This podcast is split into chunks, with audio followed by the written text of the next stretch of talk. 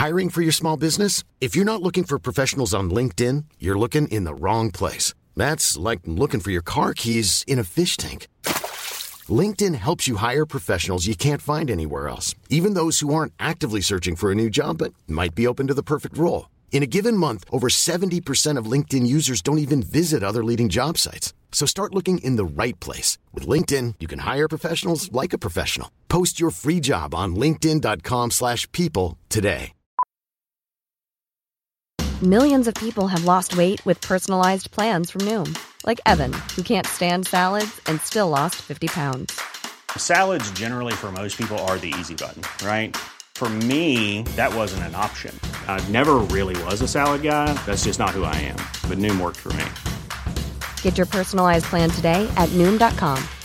Real Noom user compensated to provide their story. In four weeks, the typical Noom user can expect to lose one to two pounds per week. Individual results may vary. Hi, it's Manveen here. Just a reminder that today's episode of our series, The Messiah and His Kittens, was first published earlier this year. Before we begin, a warning that some listeners might find what you're about to hear distressing. There are also explicit sexual references from the beginning. Last time on The Messiah and His Kittens.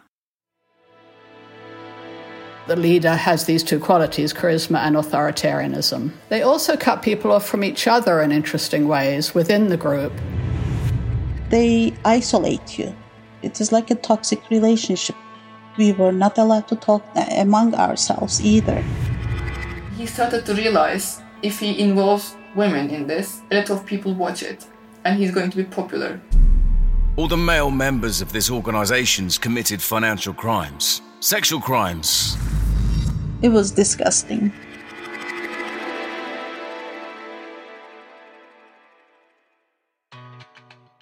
So, can you tell me about how you first got into recruiting women to the group?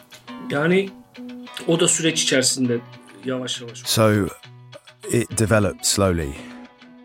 The trick was to get close to a woman. First, you become a boyfriend.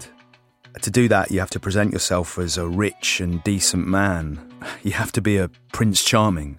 I'm talking to Uğur Şahin. He's a former lion, a male member of Adnan Oktar's cult. In 2018, he left the group and turned against them.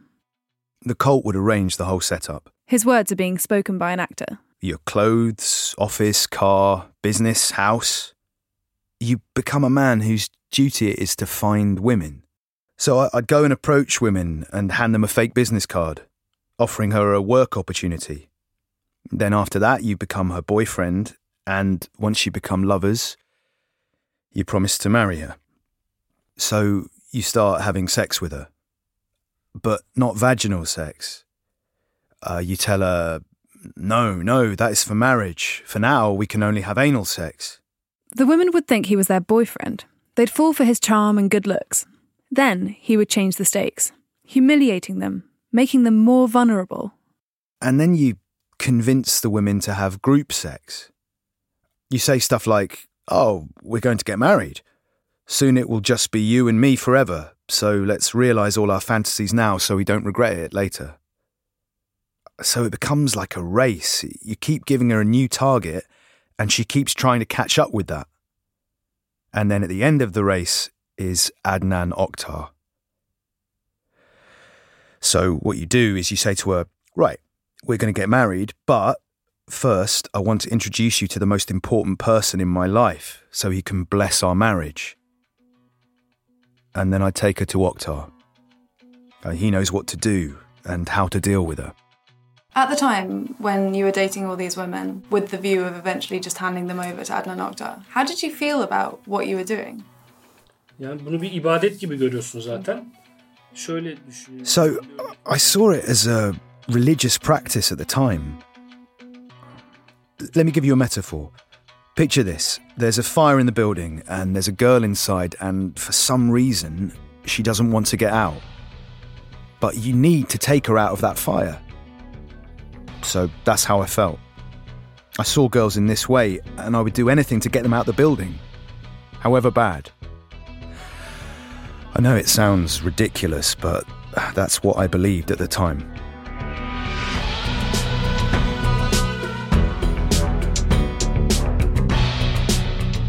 You're listening to The Messiah and His Kittens, a podcast brought to you by The Times and The Sunday Times. I'm Louise Callaghan, the Middle East correspondent for The Sunday Times. In this series, I'm investigating what lay beneath the brash, gaudy exterior of Turkey's most powerful cult, I'll try to understand more through those that were involved. Hayatın tek gayesi vardır sevgi. There is only one purpose in life, and it's love. This turned into one of his propaganda machines. Hi. Is Louise trustable? Young women can now walk freely in shopping malls. That's because of God me. will reveal Mr. Adnan Oktar and my friends are innocent. Everyone is ready in the world right now to believe anything. And now in jail, does Adnan Oktar still have any influence?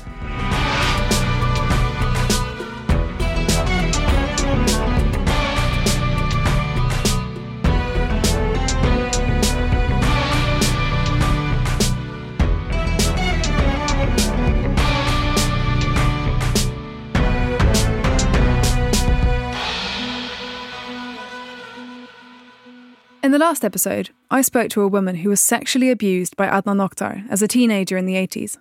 We also met one of Oktar's henchmen, who spent years laundering vast sums of cash for the cult before turning on them.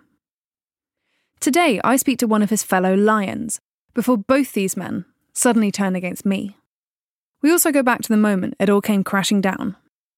This is part three the turnstile system. Adnan Oktar tends to refer to his cult as a group of friends, but this Turkish televangelist, who over the years had been seen with senior government officials, believed he was a messiah like figure battling against dark forces.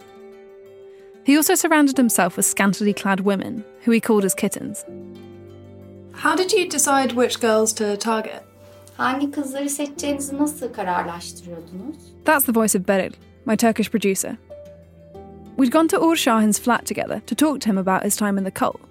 Yani o a- artık Adnan Oktar'la çok When you spend too much time with Adnan Oktar, you know exactly which type of girls or women he wanted, how smart she should be, and other stuff.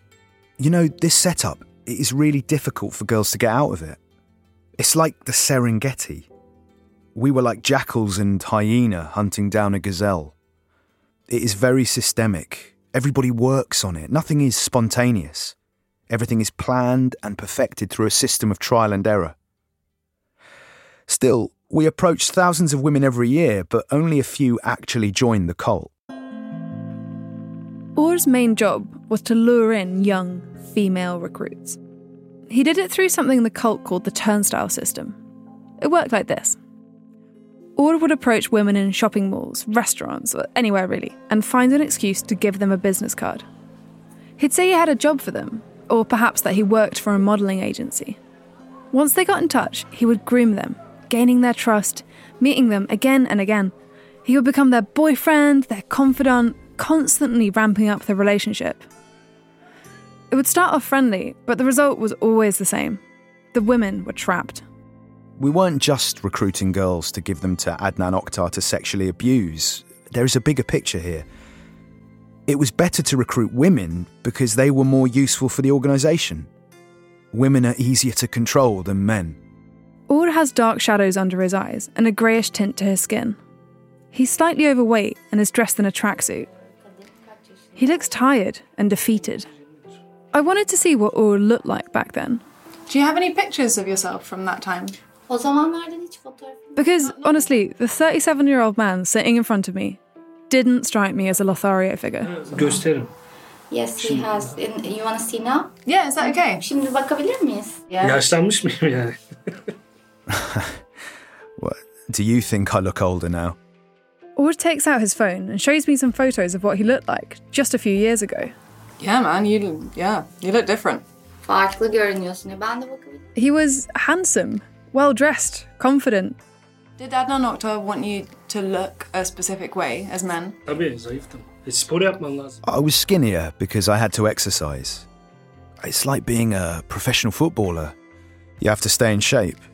Did they buy you clothes or did they ask you to dress a certain way? Şey biz de alıyorduk. Geliyordu da.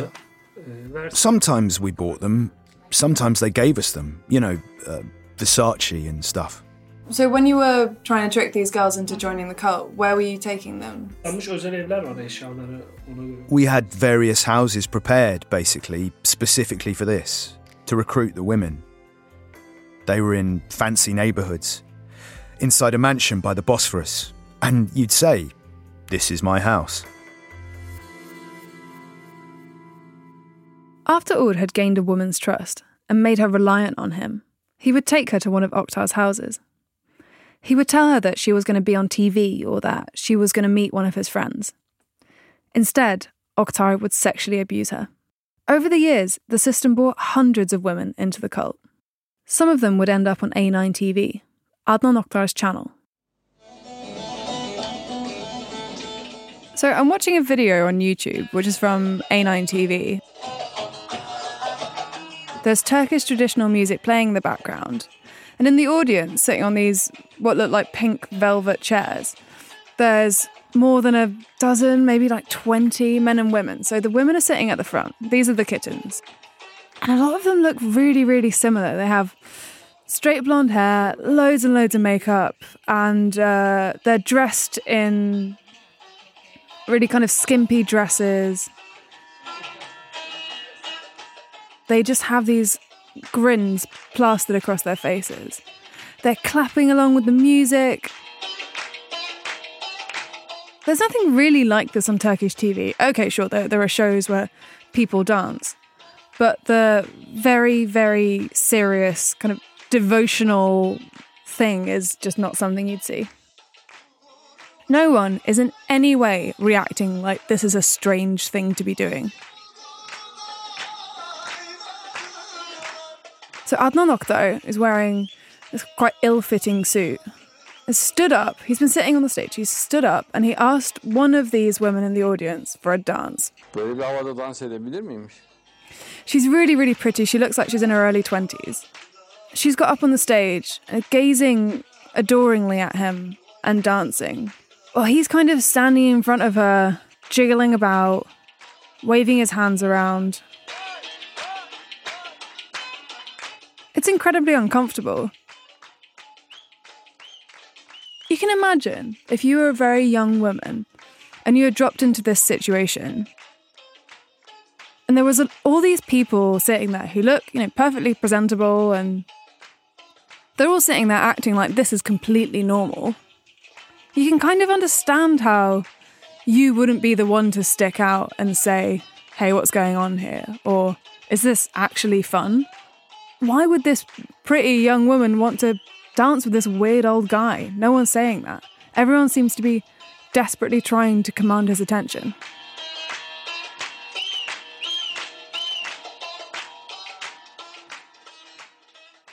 The atmosphere when Oktar was around was pretty tense. We had to be respectful to him, laugh at his jokes, you know, even though they weren't funny. And we would see how badly he treated the women when the cameras weren't rolling. Away from the show, he acted completely differently. He had a room in the basement where he would take new girls to harass and finger them.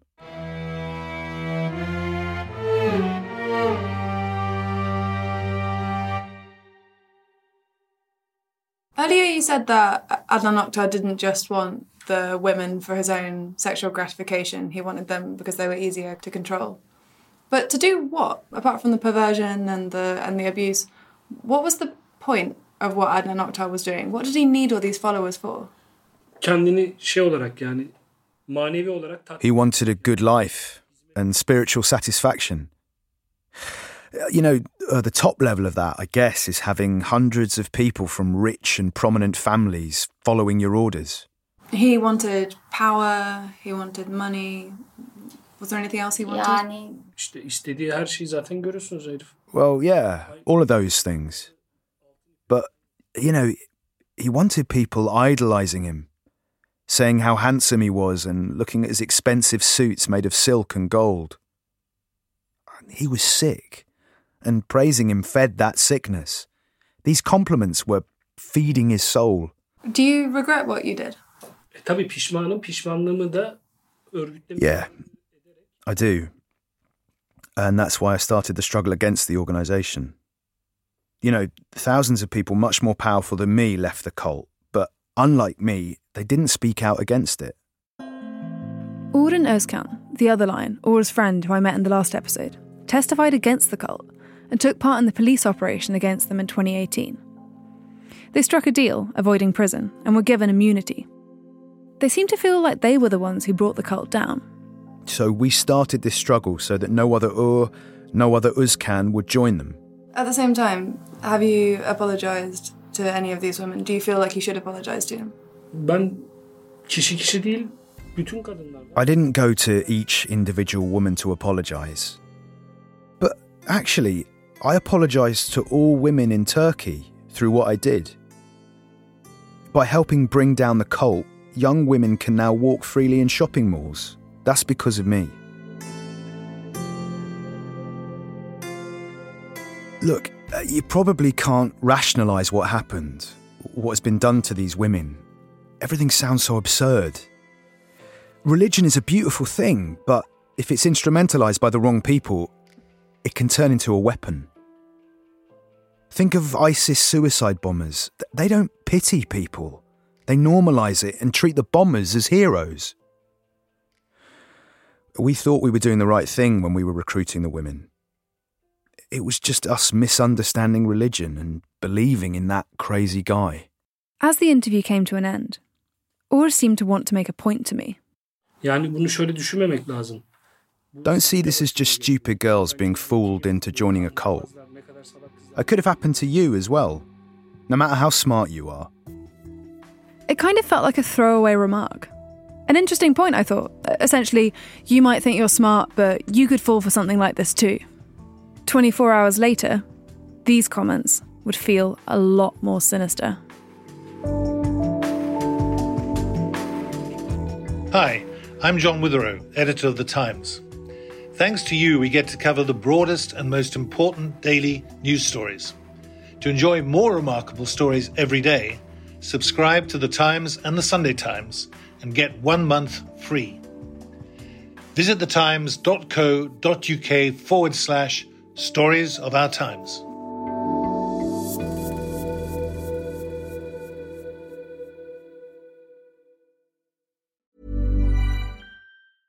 Hiring for your small business? If you're not looking for professionals on LinkedIn, you're looking in the wrong place. That's like looking for your car keys in a fish tank.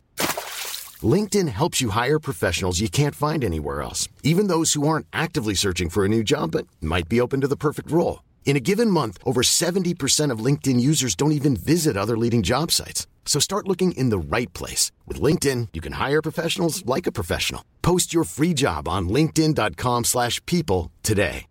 If you're looking for plump lips that last, you need to know about Juvederm lip fillers. With Juvederm Volbella XC and Juvederm Ultra XC, your lip look, whether it's subtle or bold, can last up to one full year with optimal treatment and no additional maintenance. Find a licensed specialist and see if it's right for you at juvederm.com today. That's J U V E D E R M.com. Add fullness to lips in adults over 21 with Juvederm Volbella XC or Juvederm Ultra XC. Do not use if you have severe allergies or a history of severe allergic reactions, or if you're allergic to lidocaine or the proteins used in Juvederm. Tell your doctor if you have a history of scarring or taking medicines that decrease the body's immune response or that can prolong bleeding. Common side effects include injection site redness, swelling, pain, tenderness, firmness, lumps, bumps, bruising, discoloration, or itching. As with all fillers, there's a rare risk of unintentional injection into a blood vessel, which can cause vision abnormalities, blindness, stroke, temporary scabs, or scarring. For full important safety information, visit juvederm.com.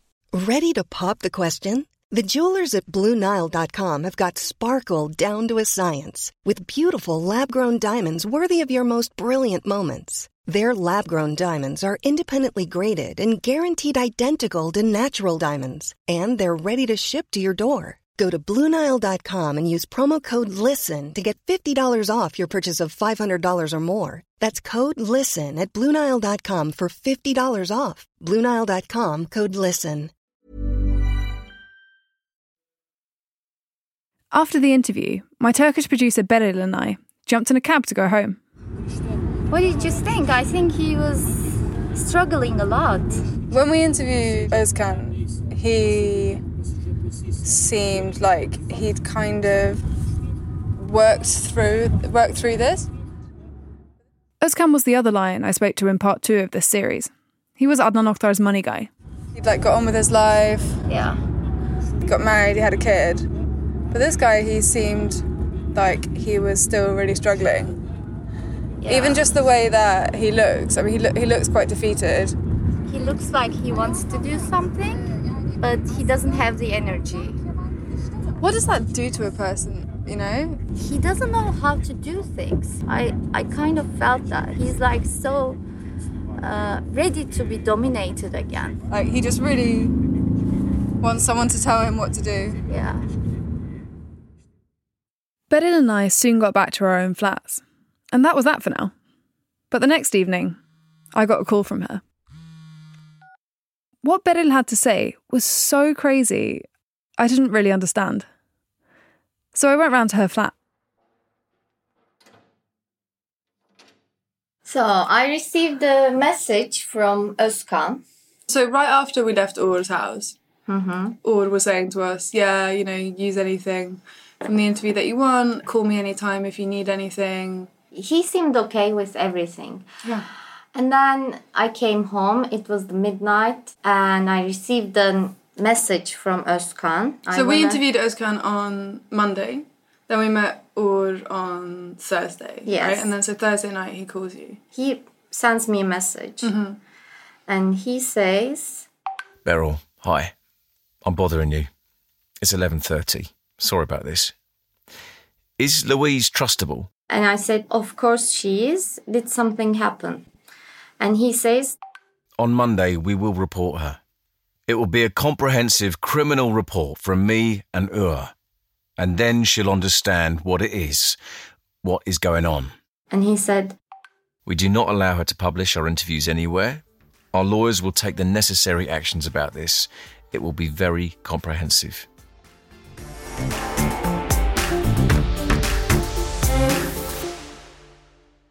What, did it, what do they say in Turkish?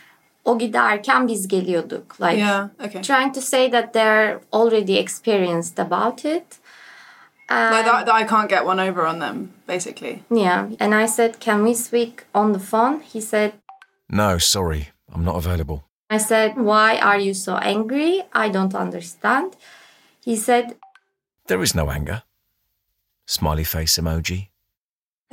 Is going on? That's like some. It's like he's just repeating lines from The Sopranos. I immediately kind of.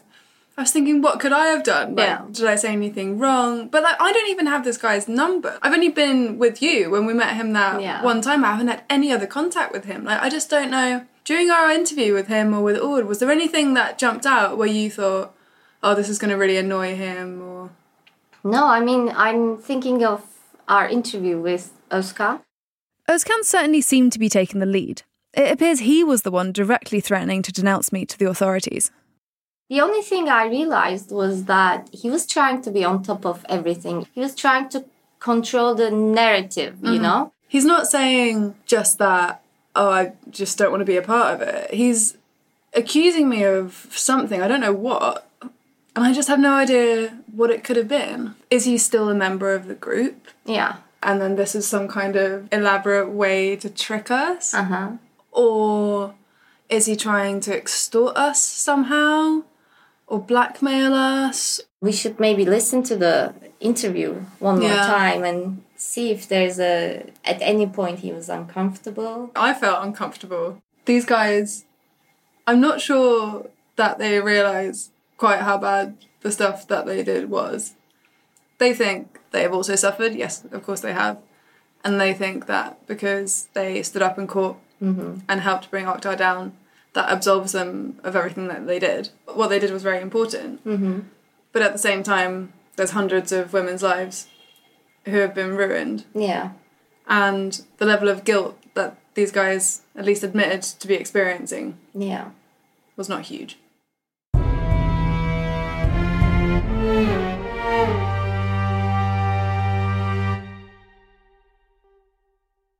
When Özkan and Uğur were in the cult, this type of behaviour, threatening people with legal action, was commonplace. And now they're out of the group, they're against the group, but they are using the same tactics. And it just shows how these kind of cycles of abuse continue.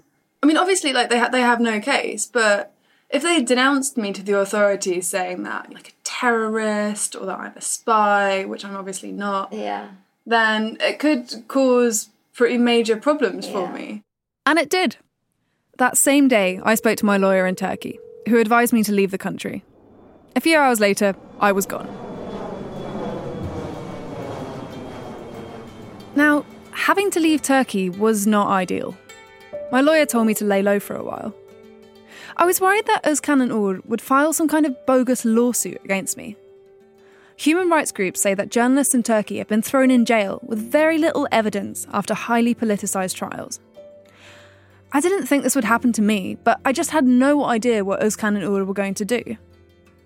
Bombarding people with lawsuits was a tactic the cult had used to threaten anyone who had spoken out against them. It did make me wonder why were these former lions so paranoid? Were they still afraid of speaking out against Adnan Oktar? They had testified against him, after all. Had they convinced themselves that I was a shadowy agent of the British deep state that Oktar was so obsessed with? Or did they just think they hadn't come off well in the interview? Beril stayed in Istanbul. She wasn't worried about their threats since they were only directed at me. Both Özkan and Uğur withdrew their consent for their interviews to be broadcast, but as you can hear, we've decided to run them in this podcast series. They agreed to the interview beforehand, and what they told me is in the public interest. It's one thing if someone asked me to pull an interview because they're afraid or embarrassed. It's quite another if they try to threaten or blackmail me. But let's get back to Adnan Oktar's story. On Wednesday, the 11th of July 2018, Oktar and 182 of his followers were arrested in dawn raids. 5 a.m. in the morning of the operation, one of our friends called us before the sunrise. That's Ceylan Özgül, a former kitten who defected from the cult. In front of her house, there is one of the cult's houses, and she said, There's something happening. so she called and she said, There's something happening in front of my house. And then I remember I searched social media. One guy tweeted, There is a police helicopter close to Adnan Oktar's compound. I said, Yes, this is it. That day, teams of policemen from the Financial Crimes Unit raided Dragos, Adnan Oktar's hilltop compound, and other houses and businesses associated with him in Istanbul and three other cities. The news channels were beaming footage of him being led away in handcuffs. Helicopters were hovering overhead. Oktar was sharply dressed in a black suit. As he was being pulled out of a car by police, journalists asked about the charges against him. This is a game by the British deep state, he replied. As soon as the arrests had been made, the cult blamed Ceylan. Even in their testimonies, all of their hundreds of first testimonies, I'm the spy and I'm working for British government, and it's not our government, but it's the British government asking him to be imprisoned. For Oktar and his people, Ceylan says, it was just a tactic to save face. They cannot tell people in the cult, look, Ceylan just uh, left and she thrives. So they are saying Ceylan became a spy. Ceylan was able to leave because she was a spy all along. Were you not afraid that they were going to come for you? Who? The group. You're either going to do whatever you want, no matter what it costs you, or you're going to die afraid of a lot of things.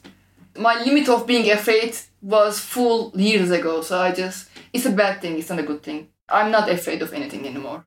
Ceylan turning against the cult was a big deal. Over the decades, Adnan Oktar had worked hard to create a system designed to control and isolate his followers, forcing them to do his bidding. By the late 2010s, it was almost impenetrable, but Ceylan broke the mould. She was one of the most prominent kittens, front and centre on A9 TV. But she lived trapped inside Dragos, Oktar's compound. In 2018, when she finally escaped, they weren't happy. The information that she gave to the police and her testimony played a huge role in bringing down the cult, as did Özkan and Uğur's.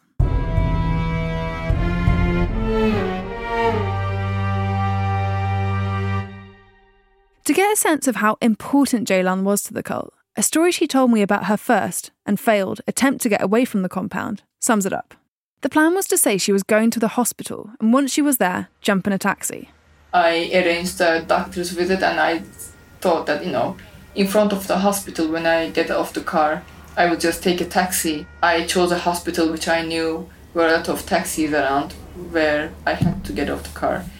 The problem was, the cult suspected something was up. So, Jaylan told me, three kittens, all carrying guns, went with her. They helped me physically. Literally, they took me out of the taxi from my arm and they, just took me back to the compound. And Adnan Oktar sent me to another place where I was literally imprisoned. He would show my face on live TV afterwards to show people I'm okay, I'm alive, you know. Every single communication I had was filtered.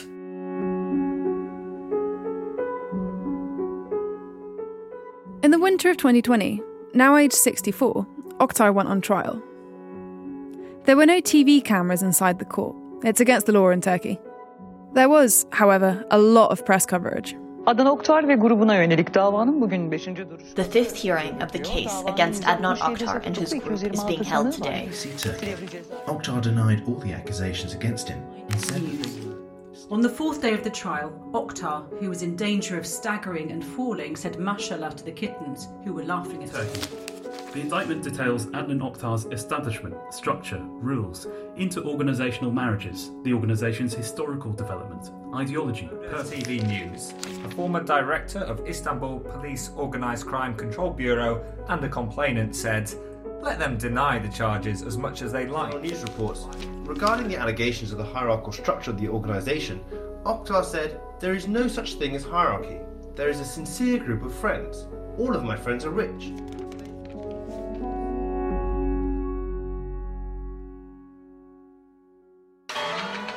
Oktar stood trial, along with over 200 members of the cult.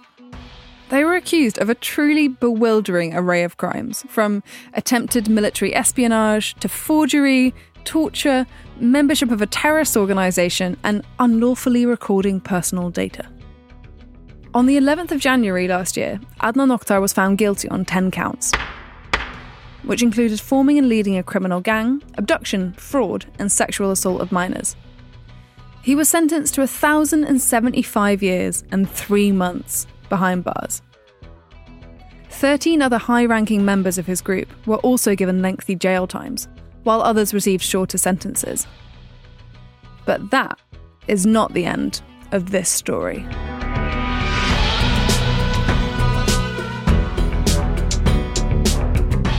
Next time on The Messiah and His Kittens.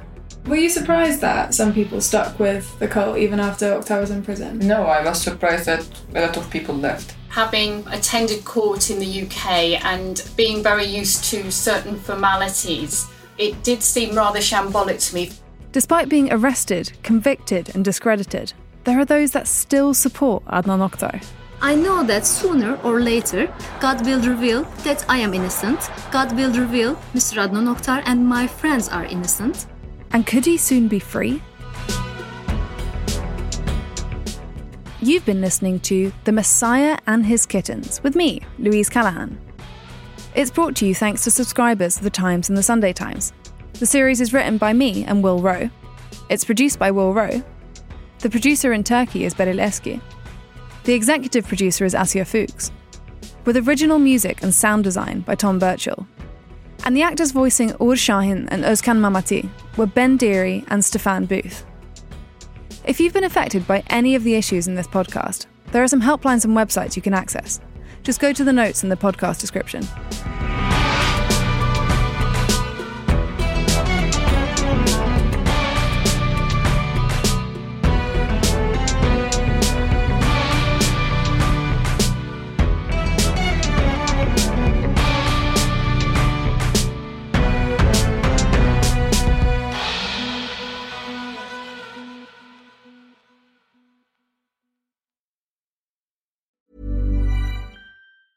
Hi, I'm Daniel, founder of Pretty Litter. Did you know cats tend to hide symptoms of sickness and pain? I learned this the hard way after losing my cat, Gingy. So I created Pretty Litter, a health monitoring litter that helps detect early signs of illness by changing colors, saving you money and potentially your cat's life. Pretty Litter is veterinarian developed, and it's the easiest way to keep tabs on your fur baby's health right at home. Go to prettylitter.com and use code ACAST for 20% off your first order and a free cat toy. Terms and conditions apply. See site for details. When you make decisions for your company, you look for the no brainers. And if you have a lot of mailing to do, Stamps.com is the ultimate no brainer. It streamlines your processes to make your business more efficient, which makes you less busy. Mail checks, invoices, legal documents, and everything you need to keep your business running with Stamps.com. Seamlessly connect with every major marketplace and shopping cart. Schedule package pickups and see your cheapest and fastest shipping options from different carriers with rates up to 89% off USPS and UPS rates. And with the Stamps.com mobile app, you can take care of mailing and shipping wherever you are. Make the same no-brainer decision as over 1 million other businesses with Stamps.com. Sign up with Code PROGRAM for a four-week trial, plus free postage and a free digital scale. No long-term commitments or contracts. That's Stamps.com. Code PROGRAM.